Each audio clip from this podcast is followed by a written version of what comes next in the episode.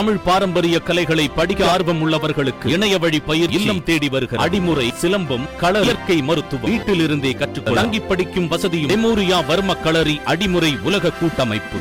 வன்னியர்களுக்கான இடஒதுக்கீட்டை ரத்து செய்து உயர்நீதிமன்ற மதுரை கிளை அதிரடி உத்தரவை பிறப்பித்திருக்கிறது. கடந்த பிப்ரவரி மாதம் வன்னியர்களுக்கான கல்வி மற்றும் வேலை வாய்ப்பில் பத்து புள்ளி ஐந்து சதவீத இடஒதுக்கீடு வழங்குவதற்கான தீர்மானம் சட்டமன்றத்தில் நிறைவேற்றப்பட்டது. அதற்கு அப்போதைய தமிழக ஆளுநராக இருந்த பன்வாரிலால் புரோஹித் ஒப்புதல் அளித்திருந்தார் இந்த நிலையில் இதற்கு பல்வேறு தரப்பிலும் இருந்து எதிர்ப்புகள் கிளம்பின. மிகவும் பிற்படுத்தப்பட்ட பிரிவான எம்பிசி பிரிவில் பத்துக்கும் மேற்பட்ட ஜாதியினர் இருக்கும் நிலையில் ஒரு பிரிவினருக்கு மட்டும் பத்து புள்ளி ஐந்து சதவீதம் வழங்கக்கூடாது என சென்னை உயர்நீதிமன்றம் மற்றும் உயர்நீதிமன்ற மதுரை கிளையில் இடைக்கால தடை கேட்டு வழக்கு தொடரப்பட்டது. இந்த வழக்கு விசாரணைக்கு எடுத்துக் கொள்ளப்பட்ட நிலையில் அப்போதைய தமிழக ஆளுநர் ஒப்புதல் அளித்திருந்தார் இதனையடுத்து கல்வி வேலைவாய்ப்பு உள்ளிட்டவற்றில் பத்து புள்ளி ஐந்து சதவீத இடஒதுக்கீடு வழங்கப்பட்டு அரசாணையும் வெளியிடப்பட்டிருந்தது. இந்த நிலையில் இந்த வழக்கினை சிறப்பு வழக்காக எடுத்துக்கொண்டு நீதிபதி துரைசாமி அமர்வு முன்பாக தினம்தோறும் விசாரணை நடைபெற்றது. இந்த நிலையில் இந்த வழக்கில் ஆஜரான பாட்டாளி மக்கள் கட்சியின் வழக்கறிஞர் இந்த ஒதுக்கீடு நியாயமானது என்றும் நாங்கள் பதினான்கு சதவீதம் கேட்டிருந்த நிலையில் பத்து புள்ளி ஐந்து சதவீதம் வழங்கப்பட்டிருக்கிறது என கடுமையாக வாதாடினார். இந்த நிலையில் இந்த வழக்கு இன்று விசாரணைக்கு வந்தபோது நீதிபதிகள் ஜாதி வாரியான கணக்கெடுப்பு நடத்தாமல் இதுபோன்ற இடஒதுக்கீடு வழங்கக்கூடாது என கூறி